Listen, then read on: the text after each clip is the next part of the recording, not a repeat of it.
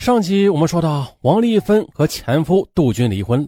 可谁曾想啊，王丽芬正在筹备第二次婚姻时，杜军却又找上门来，威胁她向他勒索钱财，说：“你只要不给钱啊，我呀就给你把这桩婚事给搅黄了。”没有办法呀，王丽芬最终还是选择了妥协，将自己辛苦攒下的五千元的积蓄交给了杜军。不过，在王丽芬的一再要求下，杜军信誓旦旦的保证以后啊再也不来骚扰王丽芬了。在送走杜军这个无赖瘟神之后，王丽芬抚着自己急剧喘息的胸口，原来的那些地狱般的回忆也瞬间的死灰复燃了，并且占据着他的脑海。随着王丽芬和刘明的婚期一天天的逼近，看到了幸福曙光的王丽芬脸上这才增添了几分笑容。也慢慢的忘记了杜军那次的纠缠，可是王丽芬她却怎么也没有想到，她脸上的笑容就如同一种剧烈的催化剂，勾起了杜军的妒忌之心。很快的，杜军将五千元挥霍一空了，并且呢再次向王丽芬要钱。为了婚礼能够顺利举行啊，王丽芬不敢怠慢，满足了杜军的要求。这下好了，杜军隔三差五的就找王丽芬要钱。很快的就把王丽芬所有的积蓄全部挥霍光了。为了保护自己幸福的新生活，王丽芬啊，甚至将刘明交给他办婚礼的钱也拿给了杜军。可是纸包不住火呀！不久的，发现端倪的刘明得知真相之后，便气冲冲的拉着王丽芬去找杜军算账。两人话不投机，很快的就扭打起来。最后的，在民警的劝解之下，这才愤愤不平的离开了。知道实情的刘明不但没有责怪王丽芬，反而啊对他是更加的体贴入微了。在刘明的保护下，王丽芬再也没有受到杜军的骚扰。然而啊，就在刘明和王丽芬准备举行婚礼的前一个周末，哎，刘明莫名其妙的被人打成重伤，而住进了医院。当天晚上，王丽芬回到住所，准备饭菜给躺在医院的刘明送去。可是，却再一次看到了守在家门口等候多时的杜军。这一次，杜军不是来要钱的，而是恶狠狠地扔下一句意味深长的话：“哼，丑女人，不要以为你抱上了个有钱的汉子就能逃出我的五指山，以后有你们好受的。”听到从杜军嘴里说出的这句话时，王丽芬突然觉得整个世界都失去了颜色。自己小心翼翼的度日啊，原来啊。根本就未曾摆脱过他的魔爪。当晚，王丽芬还是收拾好心情，带着笑容回到医院里陪伴病床上的刘明。不过呢，也就是从那晚开始，王丽芬决定了，她要离开刘明，因为呢，她实在不愿意再看到刘明因为自己再次受到伤害。就这样呢，原本拖延的婚期又随着王丽芬这个决定灰飞烟灭。而在刘明伤好之后，王丽芬又鼓起勇气，她狠心的向他提出了分手，而这也是他第二份爱情因此残酷的消失了。王丽芬的善良啊，让杜军同时也看到了她的软弱，于是变本加厉的骚扰她。在接下来的时间里，王丽芬三次爱情皆在杜军的搅和下宣布失败。无尽的骚扰、痛苦和回忆让王丽芬是不堪重负，在生活和精神的双重压迫之下，王丽芬的脑海里突然闪过一个恶念：只有杀了杜军，才能过上平静的生活。可是，天性善良的王丽芬，她尽管是咬牙切齿吧，但是对于行凶作案却又毫无勇气。用普通的方式都太过于血腥，自己根本就下不了手啊。又不认识这方面的朋友。哎，王丽芬突然眼前一亮的，他想到了，杜军平日里不是喜欢喝酒吗？那我何不从这方面下手呢？在二零零九年四月中旬，王丽芬又经过了解得知了，一般健康人每小时肝脏的解毒功能只能排解三十毫克的酒精。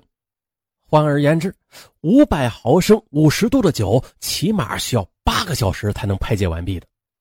呃，如果在短时间内大量的饮酒的话，这酒精停留在体内便会引起酒精中毒，轻则伤身，重则夺命。想到杜军酗酒如命的恶习，王丽芬决定用酒来醉死他。王丽芬敲定行凶方案之后，便急切的开始了准备工作。为了保证行动万无一失啊，她多方面的查找资料，又反复的推敲。由于和前夫一直有矛盾，所以自己不方便出面的。在了解到喝多少酒才会中毒因人而异之后，想到了杜军的酒量过人，所以这个扮演特别杀手的人选却让他犯难起来。王丽芬在接下来的日子里啊，仔细的将身边信得过的朋友筛选了一遍，终于锁定了能够为自己两肋插刀的朋友魏玲和魏琴身上。这魏玲和魏琴是王丽芬离婚之后认识的好姐妹，平时啊。王丽芬有什么不顺心的事都会对他们讲。两人对杜军的行为也是颇感不满，并且好几次在王丽芬向他们哭诉杜军骚扰自己时，两人都打抱不平的表示啊要出面为王丽芬出了这口恶气。二零零九年五月初的，王丽芬按照计划把魏玲和魏琴约了出来，在一家餐厅里啊，三人是一阵推杯换盏之后，王丽芬略显醉意的脸上表情却突然的严肃起来。你们两个是我最要好的朋友，现在只有你们才能让我重新开始新的生活了。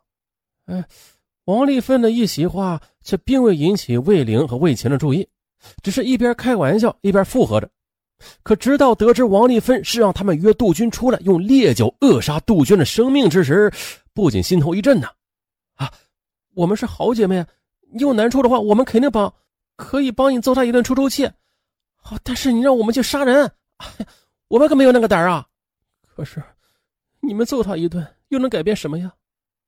王丽芬一边抽泣，一边将精心策划的温柔行凶方案娓娓道来。杜军是做保险业务的，我们可以利用工作的借口将他约出来，然后神不知鬼不觉的再灌醉他，直到他酒精中毒。哎呀，魏玲和魏琴知道王丽芬的苦楚，但是也清楚制造命案的利害关系，因此啊。他们当时并没有接下这个棘手的活直到后来的一次聚会上，三人呢又提起阴魂不散的杜军，也谈起那个周密的杀人计划时，魏玲、魏琴几经权衡，最终决定友情帮王丽芬除掉杜军，让他重获自由。就这样的，王丽芬随后将杜军的手机号告知了魏玲，并且交给他三百元钱，以购买作案用的手机卡与杜军联系。六月二十八日上午的，王丽芬找到魏玲，让他当天实施作案，并且递给他八百元作为喝酒的开销。下午五时许，魏玲按照王丽芬给他的电话号码，又拨通了杜军的手机。杜先生吗？哈，是这样的，我想为父母购买保险，想咨询一些细节问题，不知你什么时候有空，我们出来面谈呗？啊好。多日以来啊都没有接到业务的杜军，此时正在为生活感到担忧呢。听说有业务主动找上门来，便当即的答应下来。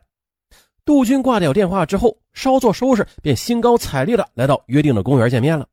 不久，魏玲、魏琴也驾车来到约定的地点。三人见面之后商定啊，决定啊到农家乐去吃饭。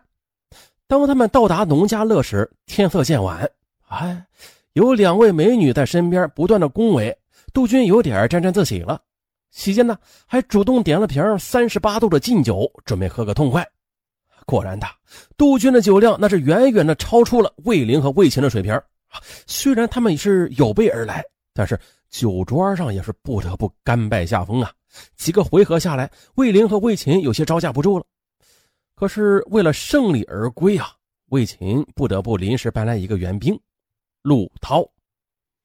陆涛是由于工作关系啊，经常陪客户喝酒。所以，熟悉他的朋友都知道他酒量很惊人。果然呢，随着陆涛的加入，杜军在三人的盛情举杯中，很快的就独自喝下了一千多毫升的劲酒，醉的那也是一塌糊涂。好，机会来了！魏玲和魏琴把陆涛打发走之后，又把杜军扶上了车。随后，两人又按照计划，将醉得不省人事的杜军拉到农家乐附近的马路路口，扔到了公路边的水沟里，然后驾车。扬长而去了。六月二十九日上午，附近的一个农民发现躺在水沟里的杜军，而且啊没有任何反应，于是拨打了报警电话。警方赶到现场时，确定杜军已经死亡多时了。经过法医鉴定，杜军系酒精中毒死亡的。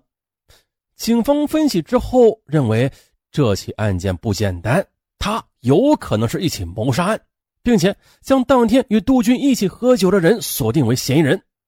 七月三日，就在警方苦苦搜集证据之时，王丽芬却由于良心不安，到公安机关投案自首了，并且如实的交代了作案事实。随后，魏玲、魏琴也被公安机关抓获。十一月二十三日，重庆市第三中级人民法院开庭审理了此案。大家还记得不？那酒喝到半中间啊，因为两女敌不过一男呢，所以又叫来了陆涛前来帮忙。因为后来赶到的陆涛，他是应邀前去喝的酒，以为是一般的朋友聚会呢，所以检方也没有指控他。可是王丽芬、魏玲和魏琴就不一样了。他们是故意的预谋用酒精杀人，涉嫌故意杀人。王丽芬和辩护律师认为，本案的被告人有一定的过错，本案系婚姻家庭纠纷引起的，应该不同于一般的暴力故意杀人案件。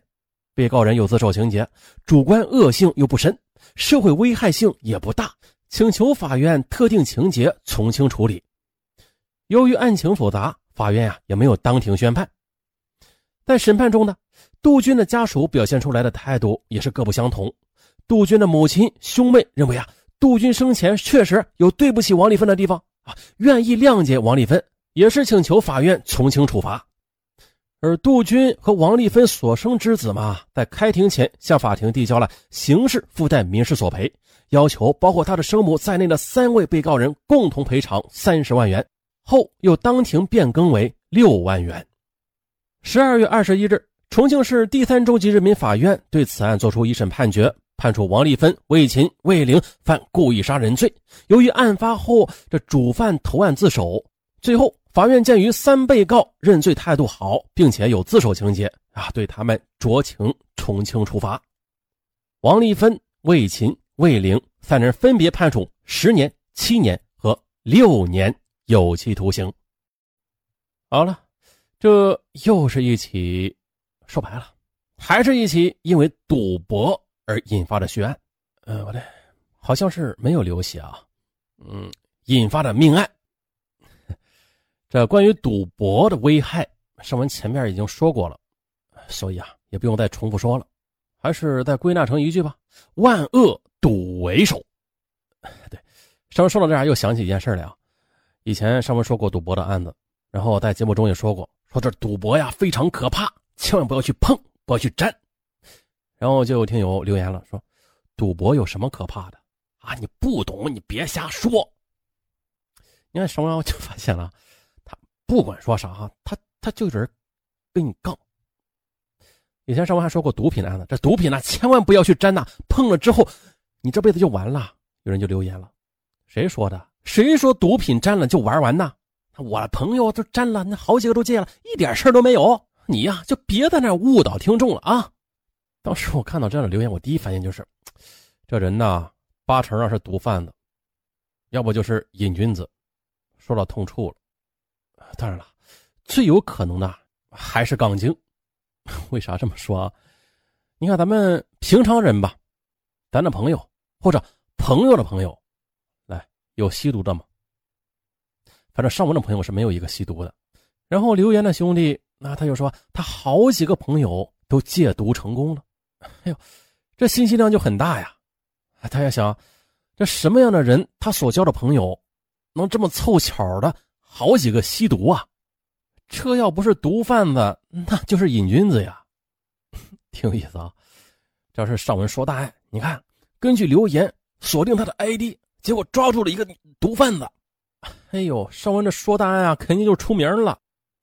当然了，如果不是瘾君子，又不是毒贩子，那就是杠精了吗？不是，是吧？好，刚才啊，只是上文跟大家闲聊一下啊，因为说完节目，这时间看看还尚早啊，就随便的跟大家聊几句。嘿嘿嘿，嗯，还聊点啥呀？不说了吧，时间晚了，咱们明天再见，拜拜。